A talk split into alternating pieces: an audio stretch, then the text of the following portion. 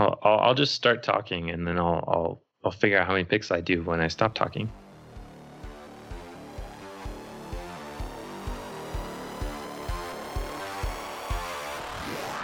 This episode is sponsored by Frontend Masters. Engineers have watched over 2 million hours of Frontend Masters videos to upgrade their skills in the latest best practices in front-end development and Node.js. Popular video courses of theirs include courses on advanced JavaScript, Angular 2, React, API design with Node, and functional and asynchronous JavaScript. Many of their teachers have even been guests on JavaScript Jabber. Check them out at frontendmasters.com. Hey everybody, and welcome to episode 234 of the JavaScript Jabber Show. This week on our panel we have Jamison Dance, Hello, friends. Aimee Knight, Hello from Nashville at last. Charles Max Wood from DevChat.tv, and this week we have two guests. We have Brian Douglas Hi. and we have Matt Christensen. Hey there. Uh, do, the, do the two of you want to introduce yourselves really quickly? Yeah, Matt, you go first. Okay, sure. So um, my name is Matt Biilmann, uh, and I'm the founder of Netlify, where we're building a, a modern platform for for the kind of apps and sites we're going to talk about today, called the Jamstack sites. Um, so Netlify is basically a, a platform for deploying and building and uh, maintaining modern websites. Uh, before Netlify, I've I've been doing several other projects. I, I was the founder of WebPop, and I spent seven years in Spain, where I was the CTO of Domestika and built tens of thousands of, of websites. Cool. And then um, I'll introduce myself. Uh, I'm Brian Douglas. I am here in the Bay Area, uh, specifically Oakland, and I do front end for Netlify, but I'm also a developer advocate, meaning that I just do some more talking and meetups talks, and I'm also the host of Jamstack Radio, which is another podcast um, that's out there in the space. Awesome. Well, we did bring you on to talk about Jamstack, and I remember, um, I think we talked on uh, Google Hangouts or something for a few minutes. I don't remember, but I think we talked, and then we lined up the call. And uh, Yeah. you explained to me a little bit of what Jamstack is. Do you want to kind of give us that thumbnail picture of uh, what what Jamstack is, and what it's about? Because I thought it was an interesting take on building applications. For sure, I, I can I can start with with that. So so Jamstack stands for JavaScript APIs and markup, um, and essentially it's it's a way of it's a way of naming this new stack that has emerged during the last five years or so around at first just around um, things like modern build tools like Gulp and Grunt initially, but also static site generators like Jekyll and Middleman and Hugo and so on. Um, and also a- around the whole uh, workflow uh, centered around Git that that has sort of become a thing for front end developers dur- during the during the rise of, of GitHub five years ago when when when you talk to any front end developers, they would probably be FTPing into a server and, and working directly on, on code or, and things like that. And today, pretty much any front end developer has a workflow where where they use Git as their version control, but also as their mechanism for deploying and pushing and pulling, collaborating, and use build tools to to compile and watch uh, both asset pipelines, but also to a larger and larger degree the, the, the build of the actual markup. And then in the same period, we've we've sort of seen browsers. We've seen uh, Internet Explorer 6 die first of all, um, which means that today browsers are, are much more than just uh, document viewers. They're really like an operating system where JavaScript running in the browser can talk to all kind of APIs and and and where a lot of the functionality that we normally had to do in big monolithic sites or apps on the server can be pushed to JavaScript in the browser today.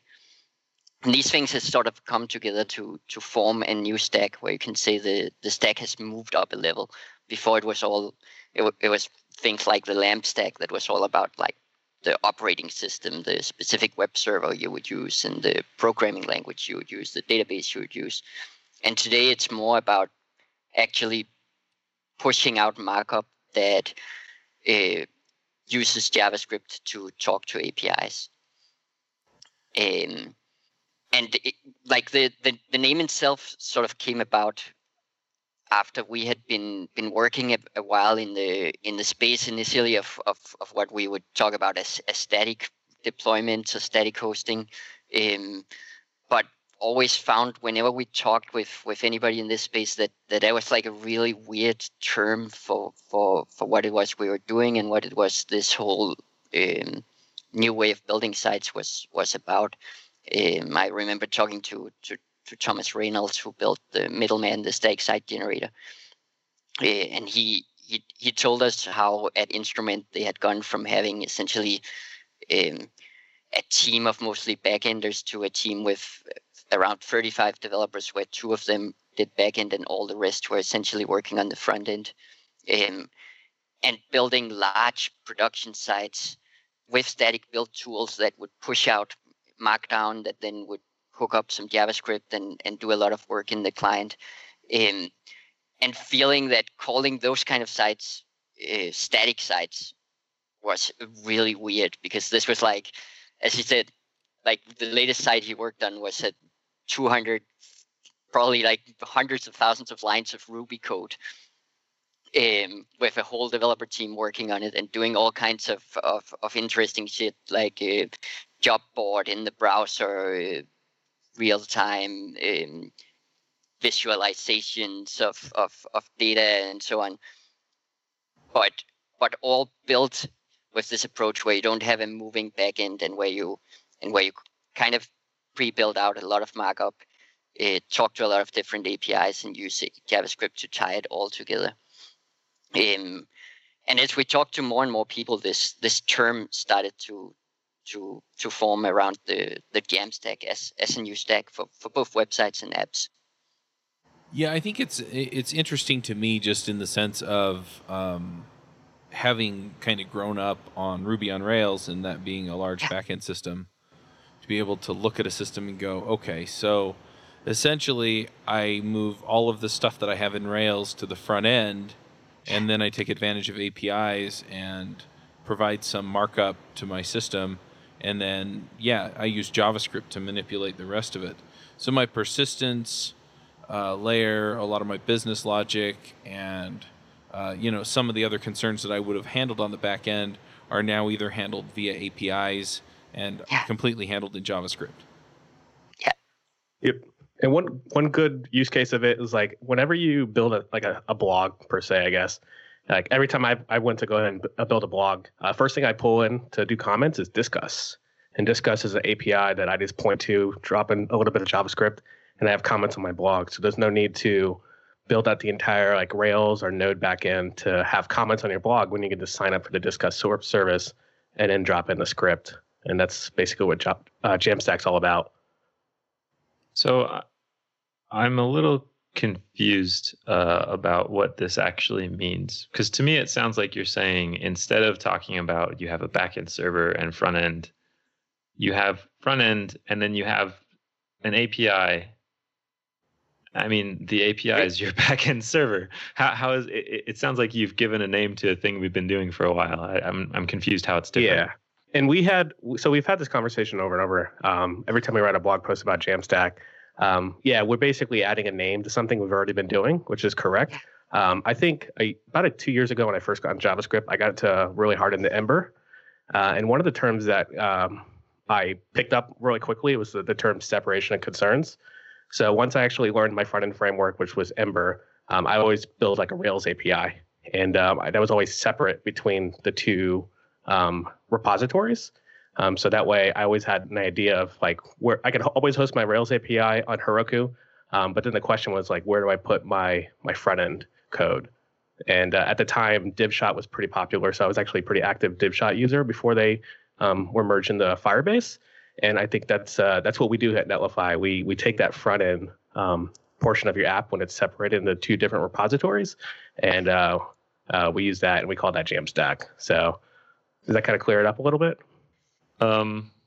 I, I, I could add a Yeah. little I I, to I that. guess I'm still mean, confused. Oh, because I Um, I think the point about like, like you you make a really good point that this is definitively something that that people have been doing for for a long time, uh, and it's not it's not like the Jamstack is is is some new piece of technology or something like that. It's it's more a way of of like the problem we ran into was that we were talking to people both both in in the area where people were building uh, sites around static site generators and in the area where people were starting to build single page apps in in a way that that that it's actually fairly recent that people started for example to really separate their rails app and their single page app and say instead of having my single page app, app inside my rails app and and just kind of do things the old way but with more javascript they really started to build self-standing applications in the old repository that would um, that would talk to APIs, but um, but not be part of the API as such. And on the other hand, in the static site generation community, we've just seen hundreds of new static site generators come out, and we've also seen like people build more and more ambitious projects with them, like large publications or sites with thousands of pages and interactive elements and so on. Um, and when we were talking to to people, we we we could see there was actually the same thing happening, but there was not like a good nomenclature around actually talking about it as the same thing. Um, and and I remember DivShot started talking about static apps, for example, which is like a really weird name, right? Because you don't want an app to be static by by definition. It's something dynamic, right? And and and in the in the when we talk about static sites, we keep running into the same issue as well. It's at, that that people are actually building sites with a set of tools that build the markup up front and pushes it somewhere, but that are not static in in any normal sense of the word. That are actually hyperdynamic, and that's why between a lot of these people, we we this this term this ter- nomenclature of talking about the Jamstack instead sort of started growing out. Yeah, and to the question of okay, so we've we've been talking to a backend for years. Um, what this does is this eliminates one layer that you have to understand because essentially, instead of coming up with a system written in Rails or Express or uh, Phoenix or something else and building out those APIs that it talks to, you're taking advantage of APIs that already exist. So the example yeah. was given of having Firebase as sort of your yeah. backend or you could use yeah. something like Parse, which is an open source system that you can. Uh, sync data through, or something like that. So all you have to do is have that system out on the internet somewhere. You don't have to customize it. You don't have to work on it. You don't have to do anything else with it. All you have to know is JavaScript, how to build your business logic, what kind of markup you need, and then how you talk to that API to persist or retrieve any data you need. Aimee, so, I think you're gonna. Oh, go ahead. Well, I was going to get into so I'm googling around here and I just came across some slides. Um, and it looks like the three main points so far that I've looked at are security, reliability, and performance. Um, yeah. So, can you talk about those three and why Jamstack is uh, better if you're concerned with those things? Yeah, for sure. I mean, who's so, not concerned with those things? But most most people are, right? yeah, and I guess this is also why we're starting to see so much so much going on in this area.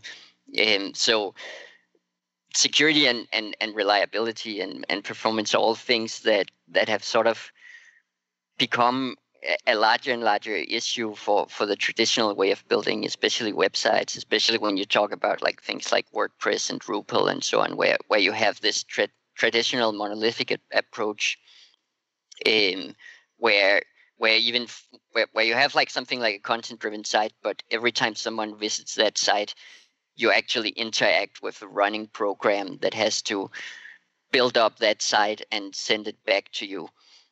And that that way of working has has has meant that we've as the web has scaled and uh, something that that like we still some some of you might still know the term of being slash dotted when which which is like the old term for getting on a social news network and then traffic crushes your server.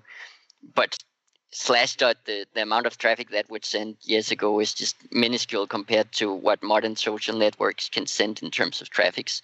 So that also means that just to run a normal site that that might someday get a traffic spike, you have to implement layers and layers of caching, and it makes publication difficult, it makes maintenance difficult, and introduces a lot of complexity. and then that complexity in itself introduces a lot of of, of security holes. Um, I saw in Netcraft's last study, I think it showed that around 70% of all WordPress sites are vulnerable to known exploits. And Drupal had this famous Drupapocalypse a while ago where, where there was a zero day exploit that the core team announced that if you hadn't fixed, if you hadn't updated after they announced their update within seven hours, you should consider your whole server uh, hacked and rebuild everything. And that affected millions of millions of sites, right?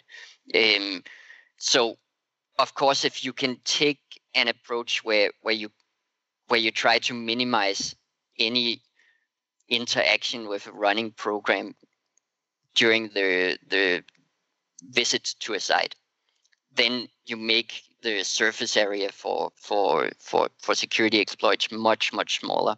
So if you can pre-build as much of your site up front and decouple the build process from the actual process of running or hosting the site, then you eliminate like almost all normal security issues.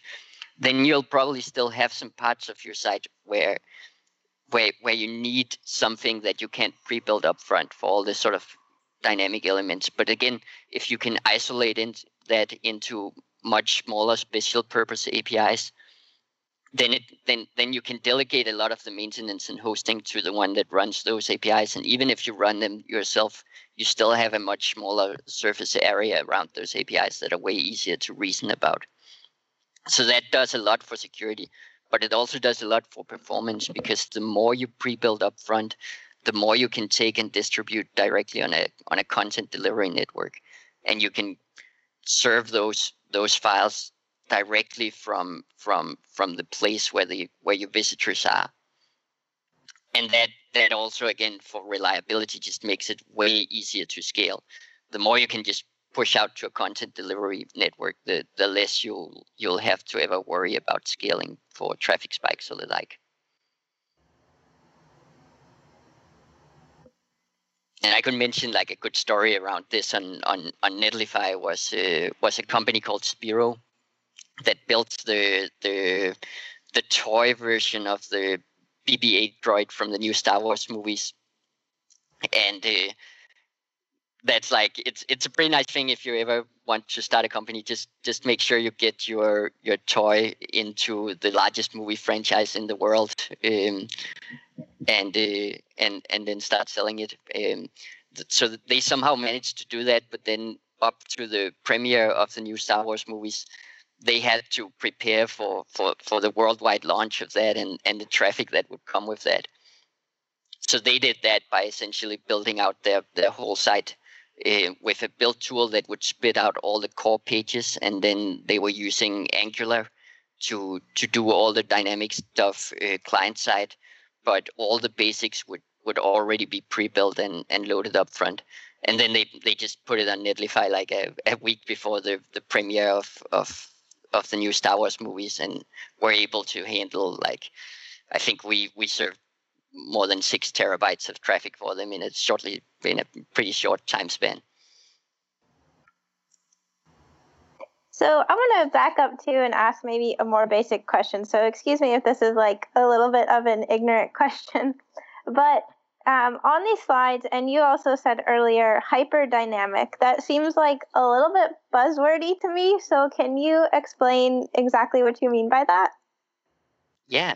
I mean, basically, I, when I say hyperdynamic, I mean what what what do we think about of dynamic? There's two things. That one is that the the content of the site um, refreshes, right? Like that that that it's not just a static landing page that that's sitting around and and not doing anything, but things like uh, having a news publication or or a, or a magazine where where the content is is alive.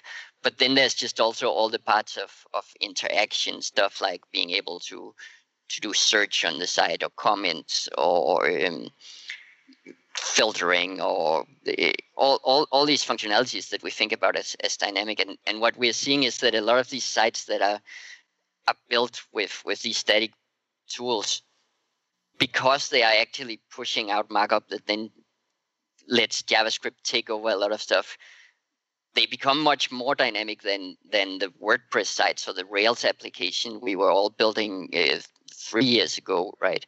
Because they they re, because they really live in the browsers as, as as applications and are able to respond very fast.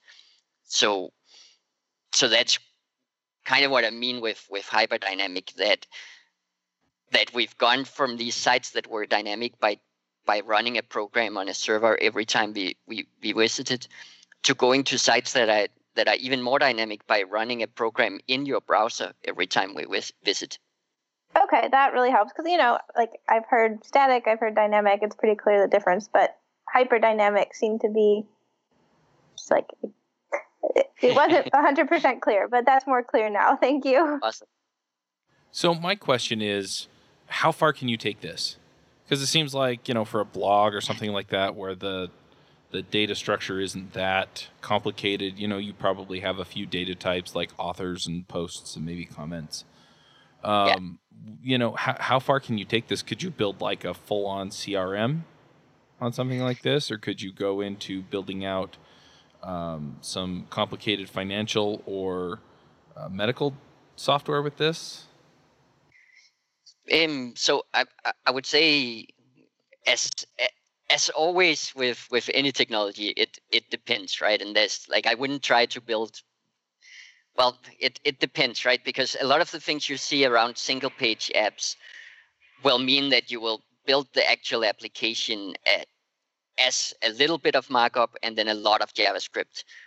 And that's of course something that that can scale to building just about any kind of app. And like an example would be our own our own web UI that's like the web UI for Netlify that that handles deploying websites and uh, configuring SSL or setting up uh, DNS or anything of that. Like all of that is, is is a single page app in React that lives on Netlify and just talks to Netlify's public REST API. Um, and and that approach on the one end is, is is something that that's very much just becoming the way of building web applications more and more. But then there's the the the other end, which is large content-driven sites, uh, and there I I probably wouldn't try to build something where the content where where you have maybe hundreds of thousands of pieces of content and they update fairly often. But we are starting to see projects with thousands of pieces of content, and we are working with with with with a large publication in in the space of front end development that are looking to to migrate their their whole publishing engine and e-commerce store and uh, job board and everything from a traditional uh, approach that where, where they had some of it in WordPress and some of it in Shopify to being to building out all the core content with a static site generator called Hugo that's that's interesting because it's capable of building a lot of content really fast. And then doing things like uh, e-commerce and jobs and comments and so on by by using a, javascript to talk to some small very special purpose uh, open source apis um, so i would say like you you i think in the next couple of years we're going to see this being we're going to see the limits being pushed a lot for what you can do with this, and we are already seeing it. If if you if you check out a site like, for example, Sequoia Capital's website that that we were a bit involved in, and that's hosted on Netlify. Um, that's a surprisingly large site for for for a VC company. It's um, at least fifteen thousand separate uh, HTML pages all built out statically. And they do things like real time search in the browser. They have a job board with where where again like all of the content is sort of built out uh, up front, but then with JavaScript they can enable super fast client side filtering and um, and location based filtering and so on. Um, so these are definitively the kind of projects that that shows that we're maybe when Jekyll got launched and so on, the, the, the only things people would, would build with these kind of tools were their own developer blog. In um, while today we're starting to see like really interesting, really large projects getting built with this approach. And in a way, the, the interesting thing is that that that the larger the project, typically the more important these characteristics of performance and security and reliability becomes. So that's why e- even though this in some cases means pushing the, the, the limits a bit and, and figuring out how to how to do this with a Jamstack approach. That's that's why we're seeing agencies and companies going through that to to to get the advantage of of sites that pretty much respond instantly and and always stay up. This episode is sponsored by Hired.com. Every week on Hired, they run an auction where over a thousand tech companies in San Francisco, New York, and LA bid on JavaScript developers, providing them with salary and equity up front. The average JavaScript developer gets an average of 5 to 15 introductory offers and an average salary offer of $130,000 a year. Users can either accept an offer and go right into interviewing with the company or deny them without any continuing obligations. It's totally free for users, and when you're hired, they also give you a $2,000 bonus as a thank you for using them. But if you use the Ruby Rogues link, you'll get a $4,000 bonus instead. Finally, if you're not looking for a job but know someone who is, you can refer them to Hired and get a $1,337 bonus if they accept a job. Go sign up at hired.com slash JavaScript Jabber. But I mean, to go to go to Chuck's point, Mhm. it seems like this is a building these uh, kind of static only sites that talk to APIs that you don't control or build is is still um, I, feel like the apps that I use all depend on are, are useful because of data that Yeah. lives in a central server. Um, Yeah, and, I- and and controlling that data and controlling the API is really important. Like if if you can farm um 100% of your backend off to third parties, um, I feel like that really limits a lot of the interesting things you can do as a developer. And and you can certainly uh, skip a lot of busy work.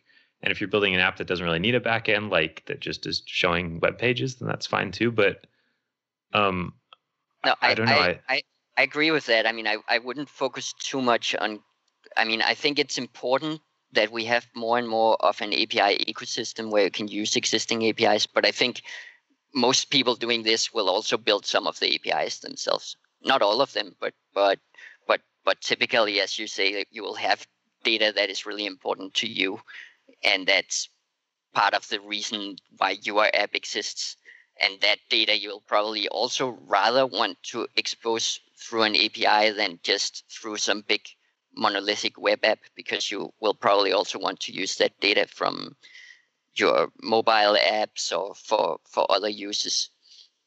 Um, but I, I I think you're spot on in terms of it's also an, an important part of it to to have the that that you can't do everything just with off the shelf APIs.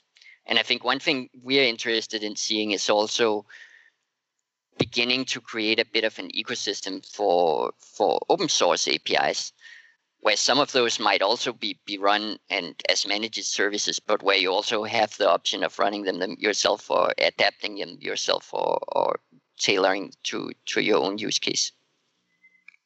And there's another point to add to. So Netlify.com is actually a Jamstack site itself. Yeah. Um, the whole backend, the API, it's not a third-party API. It's an API that we built. Um, so it actually is a Rails API that's just rendering JSON, and then uh, in the actual React app, we're consuming that JSON and then presenting the data. We consume the API and we throw that throw that in the Redux, and we handle it just as any other React app that would be handled isomorphically or universally, whatever the the popular term is. Um, and then another example. So I, when I first moved to the Bay Area, I had this issue where I ride the BART uh, through the train train system, and uh, so I built this app because the very first week I started uh, my job in San Francisco, um, there was the Bay Series, the baseball game. So basically, the baseball games between Oakland and San Francisco basically clogs up all public transportation. So my idea was to build an app to tell me when not to ride the BART or when, when not to ride public transportation or when to like get home earlier. Um, so I built that into a Rails API, read renders JSON, and I originally built this into an Ember app um, where I was just running that JSON to Ember.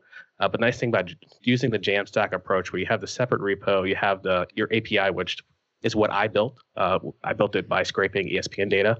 Um, I was able to then switch that to a React app. I was then able to switch that front end also to a React Native app.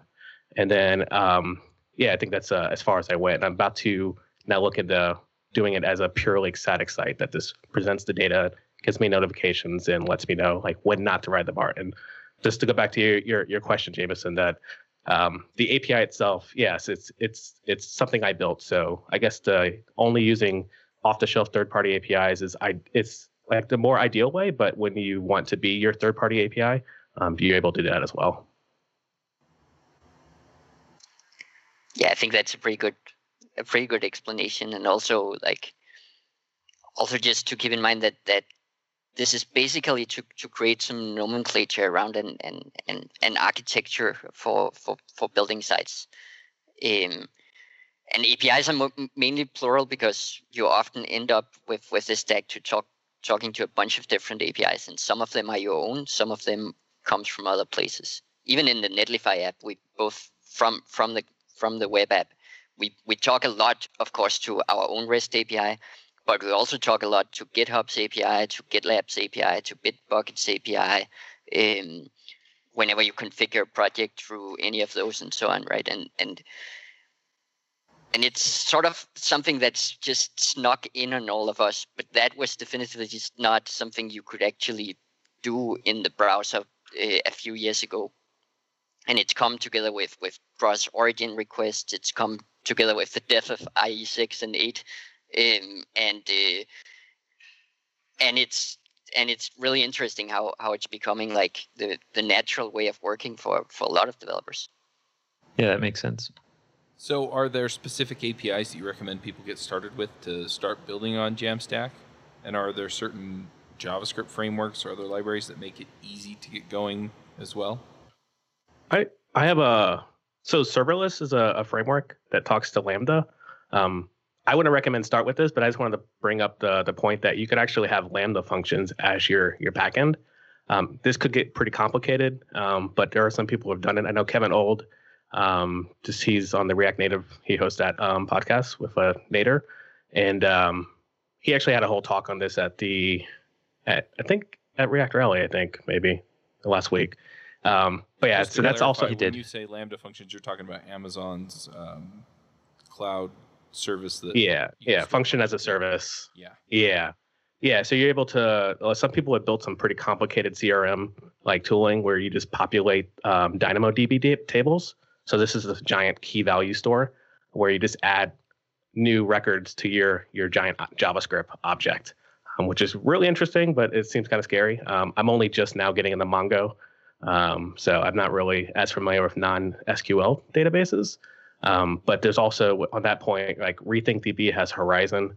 Um, that's pretty new, where you could just you're, you're back into the service. Firebase is also another um, good uh, starter kit to, as a uh, what do you call it, like a, a database as a service. And then there's one app that comes to mind, uh, Ihani. Um, he's part of the JavaScript error panel. Uh, he actually built this this entire site, which is the Facebook page on Liker. Uh, it's one of the first things I saw him build uh, and got me excited about Ember, where he wanted to try build an Ember app with no backend that just talks directly to the Facebook API. Um, so sites that have just a, a JSON API that's just available, um, you could also do stuff like that. And I think that would, to answer your question originally, in the roundabout way to get to this is I think any sort of like REST API that's available to you, like Twitter or Facebook, that you just want to play with and try it out. Um, I highly recommend that. Um, I do a bit of mentoring through uh, a code school called Bloc, and uh, I have one of my students actually building. We had started with a, a Rails app um, that talked to the uh, the Twitter gem, and he built out ba- basically just rebuilt Twitter using uh, Rails, and then we switched over to using React on the front end. And as a learning exercise, we took out the Rails and then put Node uh, as the backend uh, and an Express API. So just like just the the opportunity is basically endless in what you could try. So I would recommend anything that is serving JSON currently for you and for generally getting started with, with with with sites that use this approach, we actually haven't really announced this yet, but we recently built a little uh, boilerplate called uh, Victor Hugo for building epic websites. Uh, throwing a little link here, um, which is just for for combining uh, Hugo as a static site generator to to output all your markup with uh, Webpack to build all your JavaScript um, and Gulp to handle uh, just the general asset pipeline. So that's that's sort of the other end of it, where where where we just build our own website with with this boilerplate, the new version of it, and we have some people building some pretty cool projects with it now. Now, is Jamstack open source or closed source? Because I'm trying to find it on GitHub and I haven't been able to find it. Uh, the website itself is so is should be open. Let me see. Um, It's it's open. Um, let me But drop a but to be clear, it's not a framework. It's not code. No. code. It's, No, you're, you're giving a name to this existing idea of building your front end to consume third party APIs, basically. Yeah. Correct. If people want to check out Netlify or see other examples of Jamstack in- in action, or are there other resources? Uh, where should they go? What should they do in order to figure out what you guys are talking about these days? I would say check out netlify.com. Uh, we do have a blog that we actively uh, contribute to um, at least more than two to two to three times a week. Um, there's also Jamstack Radio, which is the podcast that I started very recently, um, which we go over some of these details, and we also talk to some um, not only people who are doing Jamstack, but also skeptics. Uh, so I had uh, some people from Airbnb Airbnb on uh, one episode uh, that's not out yet, and uh, I think from there you should be pretty good, good to go. Um, we're pretty active in Gitter as well, um, so if you're a Gitter person, um, check us out, Netlify. And if you're in the Bay Area, we also run a, a, a meetup uh, that used to be called the SF Static Web Tech, and now it's called the the SF Jamstack Meetup. Very cool. Yeah, and just uh, sorry, I just wanted to add too, just to be clear, like Netlify is the, not the only place where you can host uh, No, Jamstack. S websites. Uh, there's Surge, um, Firebase Hosting also can do it, um, and there's a couple other ones too out there that um, highly recommend checking out as well, as well and comparing. Yeah. All right. Well, let's go ahead and do some picks. Jamison, do you have some picks for us? I sure do. Uh, I will do. I'll, I'll I'll just start talking and then I'll I'll I'll figure out how many picks I do when I stop talking. The first pick is called "The Early History of Smalltalk." It's a um, kind of a write up by Alan Kay on the origins of Smalltalk. and it's an awesome look into some kind of history of computing things that are that are pretty cool. It's uh, there's there's been a lot of work before all of us started programming, and and a lot of people have had a lot of great ideas, and it's fun to see um, some of those ideas that uh, have existed long before they became popular, and even some that uh, haven't quite caught on yet. Um, my next pick is uh, I think Brian already mentioned it, but React Rally 2016 videos are out now. They're up on YouTube, so you can watch things like Kevin Old's um, uh, serverless talk, and there's also 19 other talks. Uh, as an organizer, I basically got to see like two minutes of every talk, so I I'm excited to go through and watch them all now to see what the conference I organized was like. Uh, and my last pick is going to be self-serving. I run a software consulting company called Five Stack. Uh, if you go to fivestack.computer, you can see all like five lines of HTML that I've written for our website. Um, we build great software products, and we're looking for uh, for a couple more clients. So if you could talk to me, if you're interested in that, uh, just talk to me through the email address that's on that website. Those are my picks. All right, Aimee, what are your picks? Okay, so this is a pretty good blog post. It's a little bit older, but somehow I stumbled upon it, um, and I thought it was really, really good. But um, it's called "Falsehoods Programmers Believe," and um, there's the main blog post. But then if you click on the links, um, like there's one "Falsehoods Programmers Believe" about time zones, and then it'll give you a couple. But if you click on like the main header, it'll link you to another article with just a ton of stuff. So um, especially you know we work in a community where um, i think it's good there's a lot of like conversation about um, you know questioning uh, things that you take for granted. So um, like one of these is falsehoods programmers believe about names about time um, things like that. So if you especially if you are a front end developer I feel like I guess it goes to for back end, but especially for front end, um, when you're working on accepting user input and things like that, there's a lot of things that you might take for granted um, just based on your past experiences that you're not considering for other people. So I'll put a link for this article in the show notes because I thought it was pretty good. And then my second pick is going to be Nodevember. I know there's a lot of talk on Twitter about it, but it's a great conference and especially um, like I said, I actually moved to the area just because I love the JavaScript community here. Um, so the great place for me to move. So I think you should come out and attend Nodevember. And that's it for me. All right. Um, I've got a couple of picks here. Um, last week was kind of crazy for me. Um, if you are following the Twitterverse, then you know what I'm talking about, and if not, then not so much. But it was that, and the fact that I had to drive my dad to the hospital a couple of times, and um, I had Angular Remote Conf, and anyway, it was just it was just an insane week, and uh, I was super exhausted, frustrated, and uh, a little bit angry, and uh, anyway, my escape is a mixture of audiobooks and um, podcasts, and so anyway, I don't know why, but it just turned out uh, that I was a couple weeks behind on the 48 Days podcast by Dan Miller, who actually lives in Nashville. Um, and uh, it was exactly what I needed to hear. It was kind of funny. So I'm going to pick the show just because, um, you know, it was just one of those things where, for whatever reason, he was talking about, you know, some of the things that I needed to know. And then um, my other escape lately has been The Fall of Hades by Richard Paul Evans. Um, it is the sixth, I think, book in the Michael Vey series. Um, I've really enjoyed the books. It's nice because I can just sit and listen. Um, they're young adult, so um, the the you know the plot structure and things like that aren't as complicated as you know some of the things that are that you find that are more adult genre fiction um, or adult um, level fiction. So anyway, it's it's really easy to listen to uh, really easy to follow, and I can kind of relax my brain a little bit while I listen to a fun story about kids that have powers, electricity powers. So anyway, so relatable. I know, right?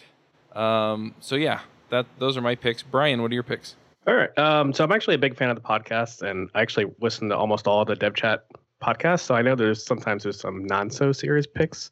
So I have my first not so serious picks is actually Jon Benjamin uh, I'm not sure if he's a comedian, but he hired a, a, jazz band to play piano with him. So it's a band backing him on piano. And uh, he actually doesn't know how to play piano. So he plays with the jazz band, but then when it comes to his part, it's absolutely horrid of what he actually starts playing. It's just very bad piano. Um, so I recommend so everybody. Good. Yeah, I recommend everybody watch that because it will definitely like brighten up your day, um, knowing that some guy is playing piano with a very amazing jazz band.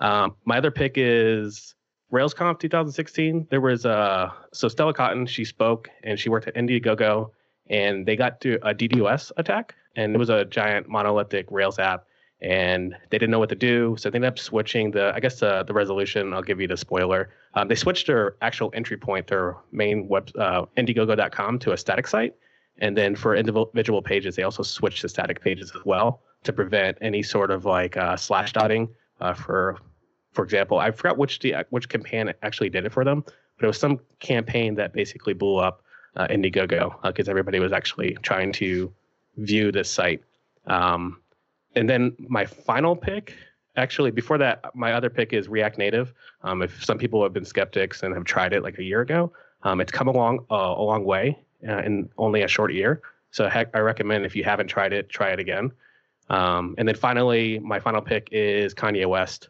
Um, I am unapologetic for Kanye West. He is he came from a nobody to produce beats from Jay Z, and now he has kind of gone a little bit past the the line. Uh, but there's a podcast called Book of the Ye, and I highly recommend uh, listening to it. It's uh, a bunch of guys who are big fans of Kanye West. Uh, they've been fans for a while, and they talk about the good and bad about Kanye West. So if you're very interested into it, um, which I'm sure you are, uh, check out the Book of the Ye podcast. I just find the idea of podcasts about celebrities fascinating.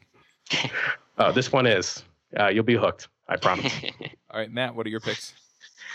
Um, so I when I relax, I, I, I like to relax by reading science fiction, whether it's sometimes really bad science fiction or sometimes really good science fiction. And uh, one of the really good authors I've, I've enjoyed a lot is uh, Kim Stanley Robinson. Um, his newest book is uh, called Aurora, and it's it's it's really good if if if a little depressing, uh, but talks about this uh, generation starship that's been sent uh, sent on an expedition to to to one of the nearest stars and has already been underway for for hundreds of years with several generations of people growing up on the ship and about the the the batch of the, the generation that actually arrives to the star and what what actually happens there and so on. It's really fascinating. His his, Mars trilogy is, is pretty amazing as well. Um, talking about the colonization of, of Mars and the expansion of of humankind to the whole universe. So recommend that. All right, cool. Well, um, Aimee asked a question I just wanted to put out there because I think it, it's interesting. But do you have examples? You, you talked about a few, but uh, were there Yeah, any I other examples you wanted to give us? I, I think the Indiegogo that that Dougie just uh, talked about sounds sounds really really interesting. Um, our own app, of course, is, is, is, is a typical example. There's a lot of those. Um, Bounty Source has has has an open source app that's also pretty interesting. Uh, the Sequoia Capital website is a really interesting example of a content-driven site, just because it's like a, a large uh, multi-regional sites with a ton of content uh, talking to contentful and uh, a larger job uh, job API that that that they use to power the job boards and everything. Um, Sphero.com is a pretty fun example as well of of um, uh, of of a main.com site with with with e-commerce and so on. That's that's also pretty cool. Yeah, if you can add those to the show notes, I was thinking, um, I was just really trying to look for like some code examples because I felt like that would help explain things. So, Phil Hawksworth also has a has a really good post about um, about his his site um, of of how to sort of building an isomorphic Jamstack site. Just see if I can dig up the the, the link for that. Um, but um, but that's a really interesting post about how how, how he uses um, in a way JavaScript based server side rendering to pre-build all the markup, but then hydrate it once you once you load the the, the post. Um, just for a site called Comedy in the Crown um, that that he's working on. That that that post has has a lot of good examples and explanations.